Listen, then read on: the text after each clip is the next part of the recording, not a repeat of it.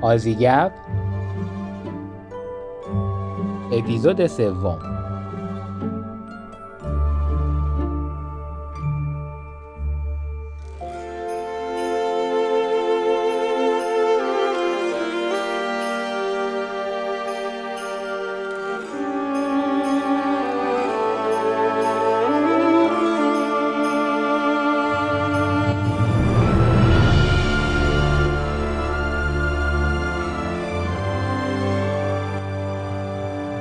سلام، خوش اومدید به سومین اپیزود از پادکست آزی گپ. من ایمان هستم و آزی گپ پادکستی است برای گپ زدن در خصوص استرالیا. در این اپیزود بخش دوم از گپ من با احسان رو خواهید شنید و برای شنیدن بخش اول و اپیزودهای قبلی ما میتونید به کانال تلگرام یا صفحه ما در اپلیکیشن کست باکس مراجعه کنید.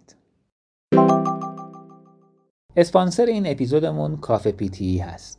این روزا کانالا و پیجا و سایت‌های مختلفی هستن که متریال و متدهای امتحان پیتی رو ارائه میکنن. ولی تجربه ثابت کرده که نمرات بالا فقط با متد و ترفند قابل کسب نیستن و کافه پیتی مجموعه‌ای هست که دانش تخصصی لازم رو برای کسب امتیازات بالا در اختیار شما قرار میده. تسکای لیسنینگ همیشه تو این امتحان تعیین کننده هستن و کافه پیتی یک چالش تخصصی لیسنینگ هم داره که میتونید تو شرکت کنید و حتی برنده یک جایزه یک میلیون تومانی هم بشید. جزئیات خدمات و چالش رو میتونید از کانال تلگرامشون به آدرس ادساین کاف لیسنینگ کسب کنید.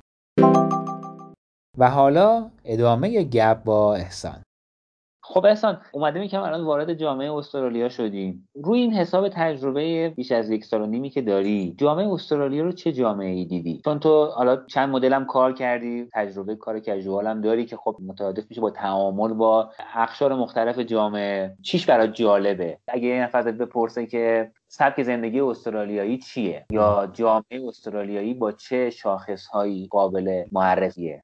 نکته جالبی که من دیدم توی استرالیایی ها و تو فرهنگشون برای من جالب بود، یه سبک زندگی خیامیه، دم غنیمتیه. نه به اون معنا که خدایا منعمم گردان به درویشی خرسندی، یعنی اصلا هیچی پول ندارم و ولی شادم. نه، به این معنا که پول دارم ولی برام مهم نیست که این پول خرج کنم بره تا فردا پول نداشته باشم، یا مثلا آینده مثلا من پسنداز داشته باشم، خونه بخرم، نمیدونم برای بچه‌ام پول سیو کنم، ذخیره کنم فلان. نه، پول دارن، حقوق بالان دارن. مثلا یه استرالیایی که همسن منه و الان حدود بیست و پنج ساله که اینجا کار کرده، الان شاید مثلا زن و شوهر هر کدوم مشون ماهانه مثلا شش هزار دلار حقوق میگیرن و این شش یعنی دوازده هزار دلار ماهانه حقوق میگیرن و هر پانزده روز یه بار هم حقوقشون پرداخت میشه، ولی روز دوازدهم یک دلار تو جیبشون نیست. این همشو خرج میکنن میره و اصلا هم در غم این نیستن که من این پولام خرج کنم حسابم خالی بشه، بعد مثلا یه مشکلی برام پیش بیاد چه غلطی بکنم، چون اصلا مشکلی براشون اگر پیش بیاد اون مشکل راه حل داره.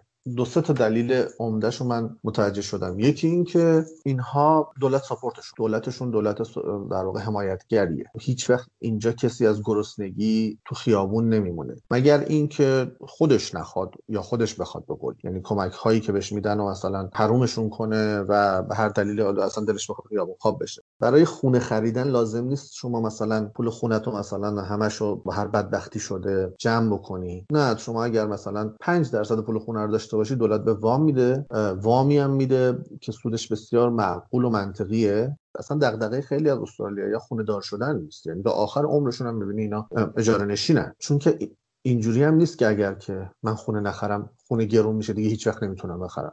بنابراین تو فقیرتر نمیشی، تو راحت اجاره نشینی تو بکن، هر وقت خواستی هم جابجا شو برو خونه دیگه.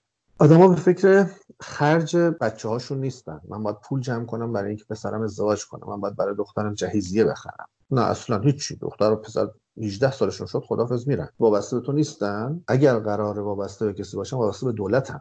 دولت مثلا فرض کن کار نداشته باشن، حقوق بیکاری بهشون برن، سر کار درآمدشون رو دارن. پس بنابراین این دغدغه رو نداری. دغدغه خونه هم که نداری، پس پول برای چی می‌خوای ذخیره کنی؟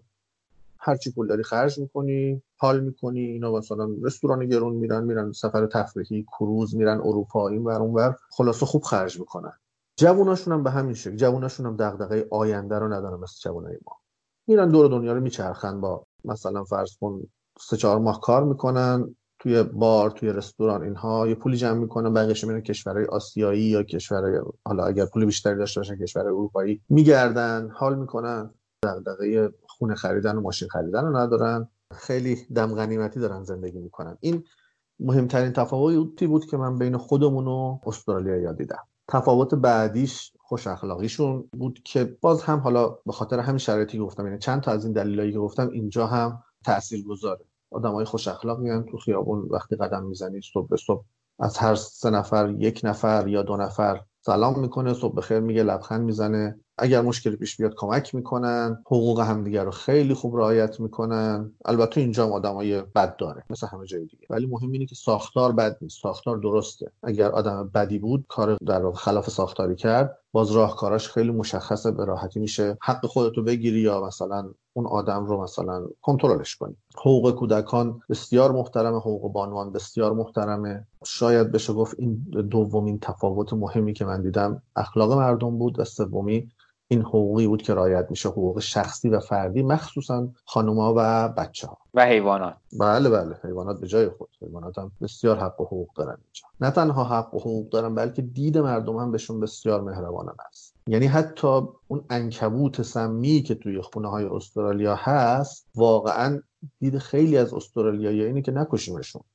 یه جاروی مخصوصی هست، حالا نمیگم همه دارن، ولی منظورم اینه که این دیدگاه هست که این جارو هم تولید شده که این عنکبوت رو بدون اینکه آسیب بهش برسونه میگیره توی محفظه، نگرش میدارن، میرن بیرون خونه رهاش میکنن. مار که میاد نمیکشنش، زنگ میزنن، آتش نشانی مثلا، یا مارمولک مثلا، از مارمولک‌های بزرگ آتش نشانی میاد میگیردش میبردش مرکز حمایت از حیوانات. کلا کشتن معنی نداره اینجا. حالا پیفاف هست، مثلا حشره کش هست، بله، ولی خب مردم خیلی کم استفاده میکنن، سعی میکنن نذارن وارد بشه مثلا اون حشره به خونه هاشون. یه تجربه جالبی بهت بگم، یکی از دوستای ما ماهای اولی که اومده بودن اینجا، تو باغچه‌شون سبزی کاشته بودن، بعد یه حیوانی هست در ابعاد مثلا سنجاب اینجا به اسم پاسان، اومده بود سبزیشون رو خورده بود، بعد رفته بود فروشگاه پرسیده بود که سم پاسان دارید؟ یارو چشاش گرد شده بود، فروشنده با تعجب نگاهش کرده بود و پرسیده بود یعنی می‌خوای پاسان رو بکشی؟ گفتم خب آره دیگه، داره سبزیامو می‌خوره. بعد فروشنده خیلی ناراحت شد و گفت اصلا حق همچین کاری نداری، تو با فلان سازمان تماس بگیر، راهکارهایی میدن که نیاد نزدیک بشه بهت، ولی مگه هر حیوانی سبزی تو رو خورد مگه تو باید بکشیش؟ به نظر میرسه که حالا با بقیه هم که دارم صحبت میکنه، یه سری چیزهای خیلی شاید بشه گفت خورده ریزهایی هست که اینها همش با هم جمع میشه و باعث میشه که دیدگاه حالا یا مهاجر یا اون شخصی که در اونجا زندگی میکنه نسبت به جامعه مثبت میشه. خیلی آیتم هایی نیست که اوه انقدر گنده باشه که مثلا از دور قشنگ بشه بهش اشاره کنی. همین خورده روایت های ریز ریزی که وجود داره، مثلا ممکنه که آدم وقتی با یکی صحبت میکنه مثلا بگه خب آقا مثلا مردم تو خیابون به هم لبخند میزنن، خب حالا این آب میشه، نون میشه، چیزی که نمیشه برای آدم. خب ولی بله. آدم احساس میکنه که همه اینها خورده ریزها جمع میشن دور هم دیگه و تشکیل یه جامعه ای رو دادن که یه نفری از یه جای دیگه بلند میشه میره اونجا و حس خوب داره و میتونه که خیلی خوب زندگی کنه. این کاملا درسته. مجموعه اینها به آدم دید خیلی مثبتی میده. من مالزی که بودم یه سفر طولانی به ایران رفتم، حدود پنج شش ماه رفتم ایران و مدتی از مالزی دور بودم. بعد خب دیگه تو ایران با همون چیزایی که تو ایران هست مواجه شدم، من جمله گذرم به اداره گذرنامه افتاد و نیروی انتظامی افتاد و رفتارهاشون و اینها. بعد برگشتیم برگشتیم مالزی و فرودگاه که پیاده شدیم، از یه آقایی که مسئول نظافت بود، جارو دستش بود، لحظه پیاده شدم قبل از اینکه به گیت برسیم، پرسیدم که ببخشید دستشویی کجاست؟ برگشت یه لبخندی به من زد و اشاره کرد که اونجاست، از اینجا میری سمت چپ و اینا، میخوای چمدونتو نگه دارم؟ یه دفعه یه شوک به من وارد شد، چون شش ماه بود از این رفتار دور بودم. قبلش توی مالزی یواش یواش عادت کرده بودم، ولی این دفعه یه دفعه بعد از کلی تو ایران بودن اومدم مالزی، از یکی سوال می‌کنی بهت لبخندم میزنه، بهت پیشنهاد و کمکم میده. اینا خیلی مهم میشه تو زندگی. ممکنه در اول حسشون نکنی چون هزار دغدغه داری، تازه مهاجرت کردی، دنبال کاری، دنبال خیلی چیزای دیگه‌ای، ولی یواش یواش تاثیر میذارن رو خودت، هم آروم میشی، خودت هم لبخند میزنی به دیگران، زندگی برات زندگی بهتری میشه. اون حس رو که توی خیابونا که میری همش باید خودت جمع کنی، آستا برو آستا بیا سالم برسی خونه، وقتی میری اینجا اصلا نداری، اصلا اینجا خیلی راحتی، میری تو خیابون برای خودت قدم میزنی، همه چی فرندی، همه چی دوستانه است و هیچ کسی اون حس تهدید رو به تو منتقل نمیکنه. حتی اگر ببینی کسی موهاشو زده اون وسطش رو نمیدونم تاچ خروسی کرده چیکار کرده اینا، اوکی حالا این جزء یه گنگیه مثلا، ولی وقتی تو رو میبینه با همون لهجه استرالیاییش میگه هاو دو میت، سلام میکنه و رد میشه. و اینها خیلی چیزهایی هستن که شاید در اول کوچیک به نظر برسن ولی تو زندگی آدم و شادی آدم و راحتی آدم خیلی موثر است. حالا احسان در مورد خوبی‌ها و مزایا و تجربیات خوبی که داشتی صحبت کردیم، بیا از اون ور قضیه هم نگاه کنیم. اگر که یه نظرسنجی ازت بکنن یا بهت یه امکانی رو بدن که یه چیزی رو اونجا بخوای عوض کنی، میدونی مثلا بپرسن که از نظر شما چی اونجا هست که بهتره که مثلا یه جوری دیگه باشه، یا اگر تو مسئولی بودی اونجا دوست داشتی چی رو عوض کنی اونجا، چه چیزش هست که فکر میکنی جا داره برای عوض شدن؟ رستوران ایرانی زیاد بزنن.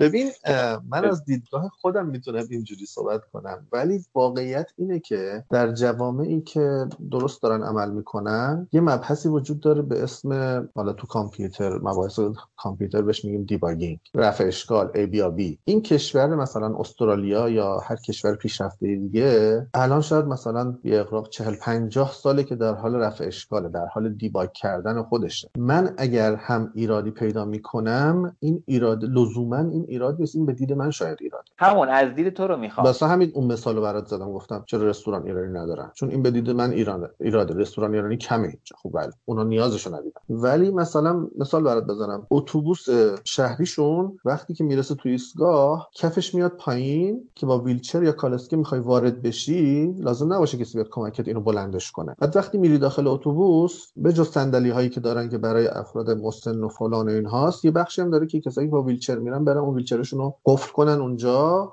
تکون نخوره موقع حرکت. بعد جلوی اتوبوس جا داره که سه الی چهار تا دوچرخه رو نصب کنی، یعنی دوچرخه سوارا هر جا خسته شدن یا به هر دلیل بارون شد هر چیزی شد، وای میسن تو ایستگاه اتوبوس، اتوبوس که اومد دوچرخه رو اون جلوی اتوبوس نصبش میکنن. خیلی هم ساده است اون نصب کردنه، میان سوار اتوبوس میشن میرن خونه‌شون. خیلی چیزاشونه که نگاه میکنم، حتی در حد پیچ خیابونا، خروجی خیابونا، ورودی خیابونا، میبینم که این حل شده، اینا بهش فکر کرد، همیشه در فکر راه حل بودن، راه حل رو پیدا کردن، وارد سیستم کردن، دیگه این راه حل همیشه مونده تو سیستم تا مشکل بعدی. بعد مشکلات اساسی دیگه حل شده، مونده مشکلات ریز ریز. ولی به عنوان چیزی که به چشم من اومد کم بوده سطح اشغال بود، دیدن تحصیلگار مثلا، نه اینکه تحصیلگار زیاده ولی من از استرالیا انتظار نداشتم، فکر می‌کردم حالا مثلا میام اینجا خیلی مدینه فاضله است، تحصیلگار هم دیگه دیده نمیشه، یا مردمش اگرم سیگار میکشن حتما این تحصیلگار رو میبرن یه سطح اشغال میندازن. خب به عنوان استرالیا برای من عجیب بود، حالا تو مالزی خیلی قابل پذیرش تر بود، ولی خب اشغال زمین نه نمیبینم، خیلی کم میبینم،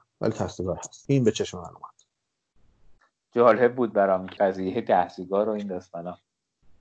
احسان بالاخره یه زمانی طول کشیده تا تو تونستی که توی این جامعه رفت و آمد بکنی. بازم برگردیم به اون سوال اولی که داشتیم، اون بحث اولی که مطرح کردیم در رابطه با تعامل با اقشار مختلف جامعه استرالیا. منظورم اینه که یه وقتی طرف فکر میکنه که خب مثلا من فلان رشته دانشگاهی تحصیل کردم، خب میرم مثلا تو دانشگاه فوقشو میخونم و بعد همونجا میمونم و اون مسیر میرم جلو. تو تجربه خیلی متفاوت تری داشتی. جامعه استرالیایی از نظر برخوردش با یه مهاجر، ما خوندیم شنیدیم و صحبتی که کردیم همه میدونیم که خب مثلا جامعه ای نیست که شامل تبعیض باشه و تبعیض سیستماتیکی وجود نداره یا محدودیت‌های سیستماتیکی برای شهروندا وجود نداره. ولی تو تجربه‌ای داشتی تو این زمینه، تجربه‌ای داشتی یه جایی که احساس کنی که من انگار مال اینجا نیستم یا انگار اینها من از خودشون نمیدونن، حالا به صورت احتمالاً غیر رسمی هم ممکنه باشه.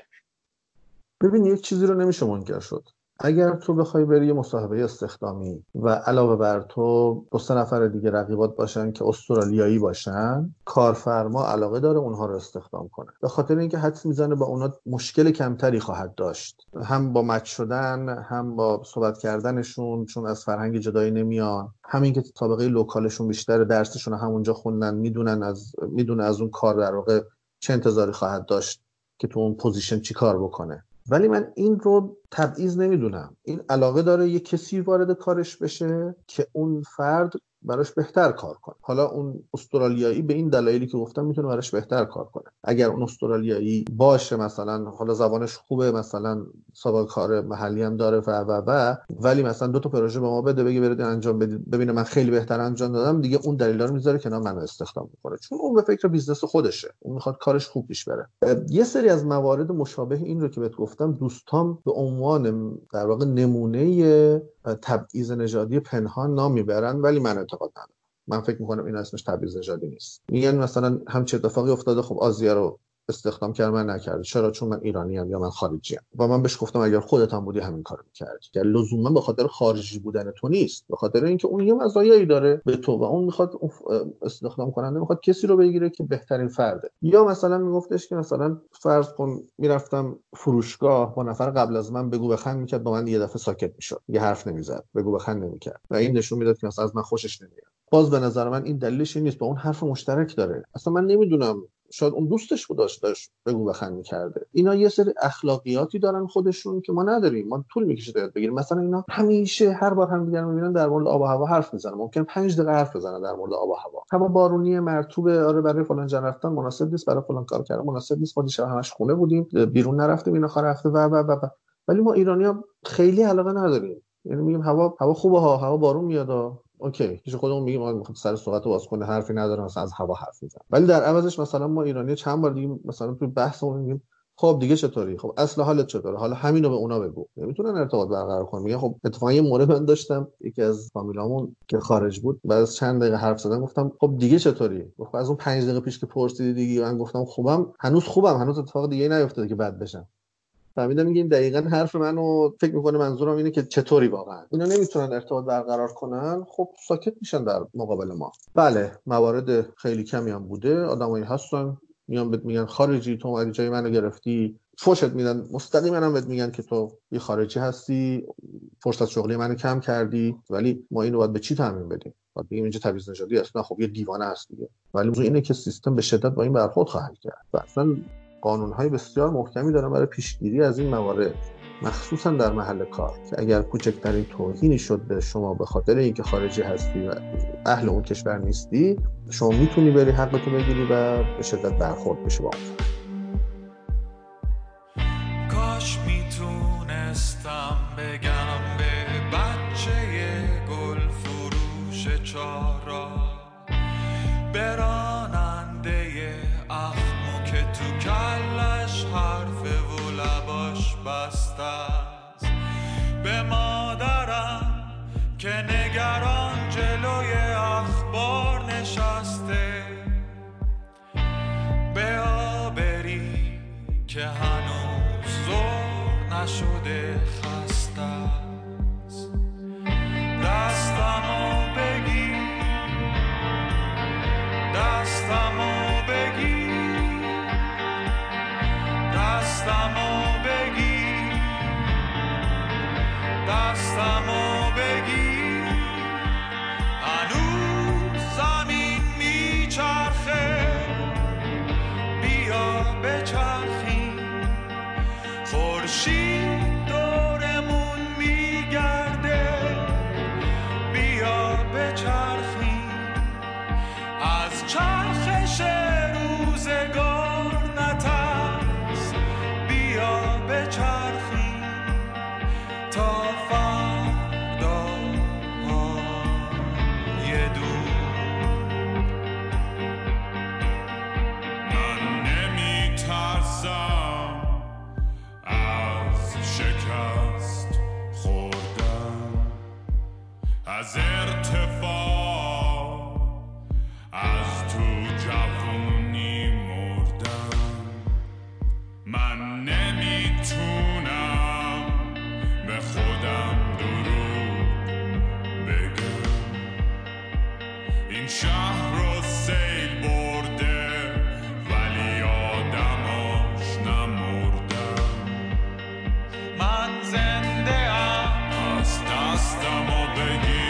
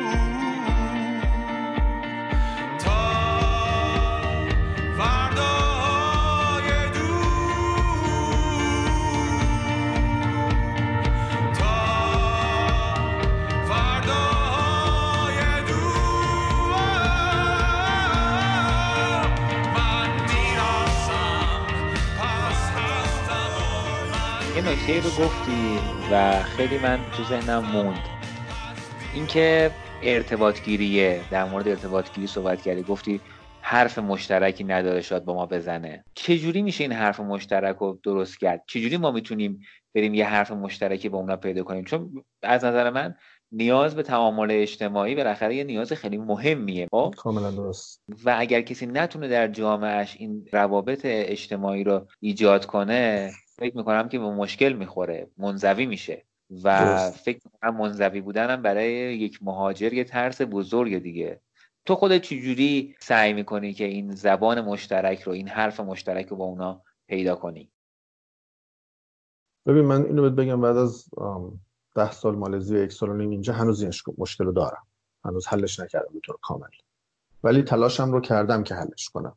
راهش شاید این باشه که ببینی چی میگن، ببینی علاقهشون چیه، در مورد چیا حرف میزنن، چجوری بحث میکنن، و اگر بتونی و علاقه داشته باشی و برات ارزش داشته باشه، یه مقداری خودت رو استحاله کنی، اون شکلی کنی، تو هم از در مورد اونها حرف بزنی. ولی ممکنه هم اصلا ارزش نداشته باشه، بگم نمیخوام این شکلی با اینا مثلا از آب و هوا حرف بزنم، به نظر من معنی نداره از آب و هوا حرف زدن، و حرف نزن یا کمتر حرف بزنی.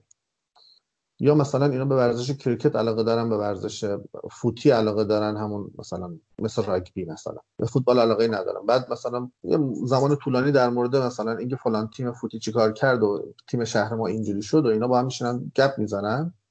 ما ابتداعا چون اصلا صفر صفر در این زمینه هیچ چیزی نمیگیم، فقط نگاه میکنیم. اگر توی جمع باشین که این بحث هست، چون اصلا نمیدونیم این ورزش چیه، قوانینش چیه، اصلا این تیمو که حالا اینا بهش علاقه دارن ما علاقه نداریم، احساسی نمی‌کنیم که حالا به هر حال این تیم شهرمونه، حالا باید علاقه‌مندش بشیم، بنابراین ساکت میمونیم.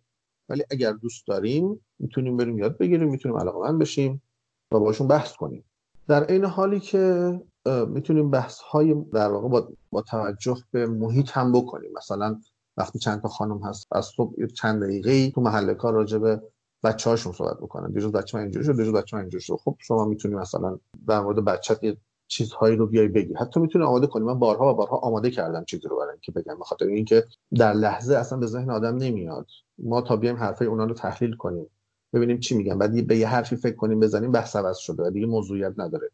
بنابراین من شده که مثلا وقتی می‌خوام وارد جمع بشن، مثلا فرض کن یه چیزی داریم به اسم مورنینگ تی، بچه‌ها جمع میشن دور هم تو شرکت، کیک و چای اینا میخورن، قبلش فکر میکنم بالاخره من چی بگم که بگم وارد بحث اینا بشم. حالا حداقل ماهای اول اینجوری بود، یعنی قبلش باید فکر میکردم، دو تا مبحث آماده میکردم که اگر فرصتش پیش میومد مثلا اون مبحث رو مطرح کنم. ولی موضوع اینه که به خاطر تنوع بسیار بالای استرالیا و جامعه استرالیا و اینکه از اول این کشور مهاجرپذیر بوده، برای خود اونها بسیار عادیه که تو حرف نزنی، کم حرف بزنی، لهجه داشته باشی، علاقه مثلا متفاوتی از اونها داشته باشی و و و و همه چیز براشون پذیرفته شده است. حتی خیلی وقتا مثلا براشون مهم هم هست. همکار من چند وقت پیش به من گفتش که ببین وقتی ما تو می‌خوای با ما حرف بزنی به انگلیسی فکر می‌کنی یا به فارسی؟ گفتم خب به فارسی طبیعتاً. گفت بعد اونو باید ترجمه کنی؟ گفتم آره. گفت یعنی حرف ما رو هم ترجمه می‌کنی به فارسی تو مغزت می‌فهمی؟ گفتم آره. گفت وای تو سه چهار برابر رو ما داره زحمت می‌کشی، تو هر کلمه به اندازه چهار کلمه ارزش داره. و این برای من خیلی جالب این حرفش. و یه نکته دیگه که یادم اومد الان در مورد اون سال قبلیت که گفتی جنبه‌های مثبتشون، جنبه‌های مثبت اینا اینه که از آدم تعریف می‌کنن، جلو روش میگن، اصلا اینجوری نیستن که بگن طرف پررو میشه، طرف مثلا خودشو میگیره، هر چیز خوبه حتی ریزی دیدن میان میگن تو این جنبه رو داری و این خیلی خوبه. رئیست میاد ازت تعریف میکنه، همکارت میاد ازت تعریف میکنه و این خیلی حس خوبی به آدم میده. بعد از مدت تو هم اونجوری میشه. حالا اون زیراب زنی اینا که اصلا ندارن، حداقل اون چیزی که من مشاهده کردم، بعضیا میگن هست، به هر حال در هر جامعه یه مقداریش هست، زیراب زنی و پشت سر کسی حرف زدن و غیبت و اینها رو اصلا ندارن، بالعکس تعریف میکنن، هم پیش رو تعریف میکنن، هم اگه واقعا در اون کار خوبی کرده باشی پیش دیگران هم ازت تعریف میکنن. ولی احسان یه کمی دارم به این فکر میکنم که خیلی سخته که آدم توی محیط کار کنه که احساس کنه که حرف مشترکی با بقیه‌شون نداره. یه کمی این قضیه احساس میکنم که حتی میتونه رو بازده کاری شخصم اثر بذاره. طبعا سخته، نه تنها این که نمیتونی حرف مشترک داشته باشی، بلکه بعضی وقتا اون کاری رو که ازت میخوان اصلا نمیفهمی چی گفت، میگه فلان پوشه رو فلان اتفاق بعد براش بیفته، این کارو بعد به اینجا رجا بدی، این کارو بکنی، بعد همه اینا رو به ذهنت یه لحظه داره تو ذهنت مرور میکنه و میره اون رئیسه. بعد یه دفعه به خودت میگه میگی که چی گفت اصلا، من چه غلطی الان باید بکنم؟ من بارها برام پیش اومده با اینکه کار مثلا در واقع زبان فنی کار ما مشترک بود ولی بازم نمیفهمیدم. این بود که ترجیح میدادم خیلی مثلا یه جور غیر مستقیم مثلا بهشون میگفتم که با ایمیل به من بگه چیکار کنم، تو سیستم مثلا تو در ابزار چت سیستمی داره تو اون به من بگه چیکار کنم. میگفتم برای اینکه داکیومنتری داشته باشم و اینا اینا داکیومنت بشه بمونه، ولی هدف واقعی این بود که بخونم ببینم چی نوشته، چون لهجهشون واقعا اوایل کار برای من سخت بود تشخیص دادنش. یا تو جلسه ها که بودیم من گردنمو سفت و خشک میگرفتم، نگاه میکردم به صورت هر کسی که داره حرف میزنه که حرکت لب‌هاشم ببینم که بفهمم چی میگه، بماند که حالا تحلیل کنم و مثلا بخوام جواب بدم. بله سخته، روزهای اول کاری هم از نظر کار سخته، هم از نظر ارتباط برقرار کردن واقعا سخته و این سختی رو هممون خواهیم داشت. خیلی خیلی کم آدمایی من دیدم که بگن من رفتم راحت رفتم سر کار همه کارام انجام، نه اتفاقا چندین نفر دیدم از زن و مرد که گفتم من روز اول کار گریه کردم، دو سه روز اول کار از فشار کار، یا مثلا می اومدم خونه هر شب گریه میکردم. ولی چیزی قدم در راهی که گذاشتیم این سختی رو خواهیم داشت و بهش هم عادت خواهیم کرد هممون، فرقی هم نمیکنه کی باشیم. حتی خیلی آدمایی که مهاجر نبودن پناهنده اومدن و زبانشون صفر بوده باز هم عادت کردن دیگه، به هر حال یکم دیرتر از ما عادت کردن. الان دیگه تو جامعه میشه گفت که کاملا دیگه بخت شدن، عادت کردن، یاد گرفتن. به هر حال سختی هست نمیشه منکرش. حالا داریم کم کم میریم به سمت این جامعه استرالیایی. برامون از تفریحاتشون بگو. اصلا تفریح روتین جامعه استرالیایی چی جوریه؟ باربی به قول خودشون، باربیکیو. خب تفریحاتشون به خاطر اینکه سطح درآمد اینجا بالاست از ما لوکس تره. خیلی اینجا قایق دارن، قایق شخصی دارن. حتی تو کمبرا که دریا نداره، آخر هفته که میشه وصلش میکنم به ماشین شاسی بلندشون، راه میافتم میرم به سمت نزدیکترین ساحل که یک ساعت و نیم دو ساعت رانندگیه و اونجا میرم دیگه قایق سواریشون رو میکنم، دوباره میرندنش ماشین، فرداش برمیگردم. مثلا حالا اونایی که کنار دریا هستن که خب بیشتر انواع تفریحات آبی اینجا، البته دریا نداره، دریاچه داره، قایق بادبانی، قایق پارویی، نمیدونم در شهرهای ساحلی موج سواری خیلی رواج داره، اسکوبا دایوینگ یا همون غواصی و اسنورکلینگ ارزان با حضورت، اینا همش هست. تفریحات ورزشیشون هم حالا مشاهده ورزششون هم همونجوری که قبلا بهت گفتم که فوتی و کریکت خیلی اینجا مهمه و یه مسابقه‌های اسب‌سواری دارن که شرط بندی میکنن روش، اونم خیلی در واقع مهمه و یه روزی که مسابقه اصلی برگزار میشه یه روز در سال، ملبورن اصلا تعطیله اون روز، این تعطیل رسمیه و خیلی شهر دیگه هم تعطیل میکنن میرن ملبورن مثلا که تو مسابقه شرکت کنن و شرط ببندن و چیکار کنن.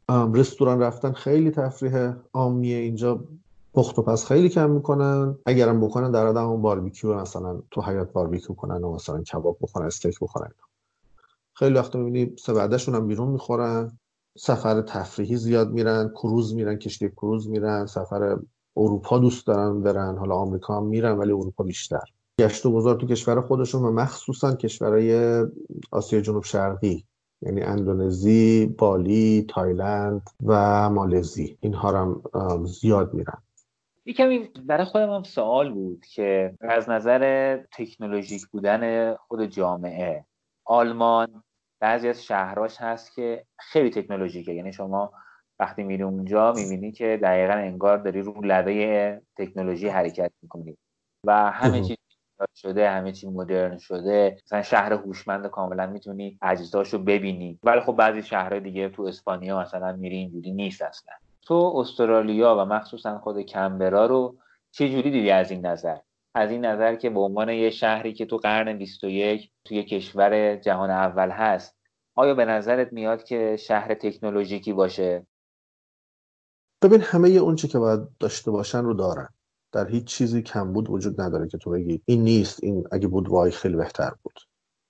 ولی در خیلی از امور امور تکنولوژی بیسیک تکنولوژی رو دارن، اون چیزی که لازمه و کافیه. مثلا خیلی مثلا نرفتن دنبالش که بگن ما اینیم که مثلا اولین شهر الکترونیک جهانی، مثل کره، مثل مثلا هنگ کنگ، مثل کشورهای بازم جنوب شرق آسیا رو مثال میزنم که دوست دارم مثلا تاپ باشم، یا ژاپن حتی، اینا اونجوری نیستن. مثلا من مالزی که بودم اینترنت خونگی گرفته بودیم با سرعت پانصد مگابایت در ثانیه، اینجا سرعتمون پنج مگابایت در ثانیه است و گرانتر از اون مالزی هم هست. اون پانصد خب واقعا زیادمون بود، ولی به هر حال میدادن دیگه با قیمت معقولی، اینجوری نبود که مثلا بگیم نمیخوایم بگیریم گرونه. الان این پنجاه از اون پانصد گرانتره، ولی خب بازم کافیه دیگه. من با تلویزیون میخوایم نتفلیکس ببینیم، در آن واحد یوتیوب هم ببینیم، کارهای دیگه کارهای مثلا براوزینگمون هم بکنیم، کم نمیاره، مشکلی نداره. بنابراین نیومدن اینجا اون سرعت‌های آنچنانی عجیب غریب رو بدن، ولی در حد رفع نیازشون کاملا هست. یا مثال دیگه برات بزنم، همه سایت‌هاشون پشتیبانی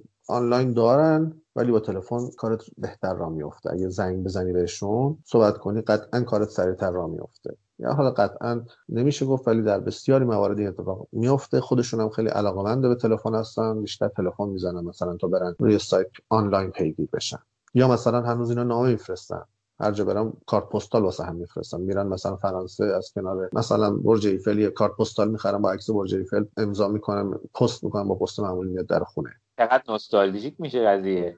آره واقعا این عادت ها رو دارن هنوز، یعنی این چیزهایی بوده که در اینا بوده و هنوز هست. یه نکته جالبی که برای خود من جالب بود، من اینجا قبل از این کار آخرام که شرکتی کار میکردم، کار مالتی مدیا میکرد و یکی از کارهاش تبدیل وی اچ اس های قدیمی به فرمت دیجیتال بود و خیلی مشتری داشت. بعد خیلی برای من جالب بود، گفتم توی ایران ما الان مدت هاست دیگه وی اچ اس اصلا منقرض شده، دیگه وجود نداره، فیلمی وجود نداره که حالا بخوان تبدیل کنن. این بیزنس تبدیل اینا که به قول قدیمی میگفتن فیلمو بریز رو سی دی، تبدیل فرمت خودمون، دیگه اصلا نیست، نه مشتری داره نه کننده داره که انجام نمیده. ولی اینجا خیلی شرکت‌های زیادی هست به نسبت، و حتی آگهی تو رادیوشون من میشن آگهی پخش میکنن که آره فیلماتونو بیارید ما تبدیل میکنیم به فلان فرمت و اینا. گفتم چی شده شما که خیلی از ما جلوتر باشید؟ به همکارم گفتم چرا پس هنوز هست این چیزا. حالا اونم چندان ایده نداشت، ولی توضیحاتی که بهم داد متوجه شدم متوجه شدم ما اصلا این اون تکنولوژی وی اچ اس و تکنولوژی‌های قدیم اینقدر رسوخ نکرده بود تو کشورمون که الان بخوایم مثلا یه آرشیو عجیب غریبی داشته باشیم که بعد حالا بخوایم تبدیلش کنیم. ما اگه وی اچ اس اصلا داشتیم، همین فیلمایی بود که فیلمای بروسلی و فلان و اینا که مثلا تو بازار بود و می‌دیدیم، اونو که ما نمی‌ریم تبدیل بکنیم به فرمت دیجیتال. ولی اینها همشون از قدیم دوربین داشتن، دوربین سوپر هشت داشتن، دوربین فیلمبرداری داشتن. این تکنولوژی حداقل در اون زمان کاملا وارد زندگیشون شده بوده. حالا همشون کلی فیلم‌های قدیمی دارن، کلی عکس‌های قدیمی دارن که دوست دارن اینا رو دیجیتالایز کنن، بیارن رو فرمت دیجیتال و داشته باشن. و این نکته برای من خیلی جالب بود. جامعه ما خیلی زود ابتدا و انتهای هم دوخت.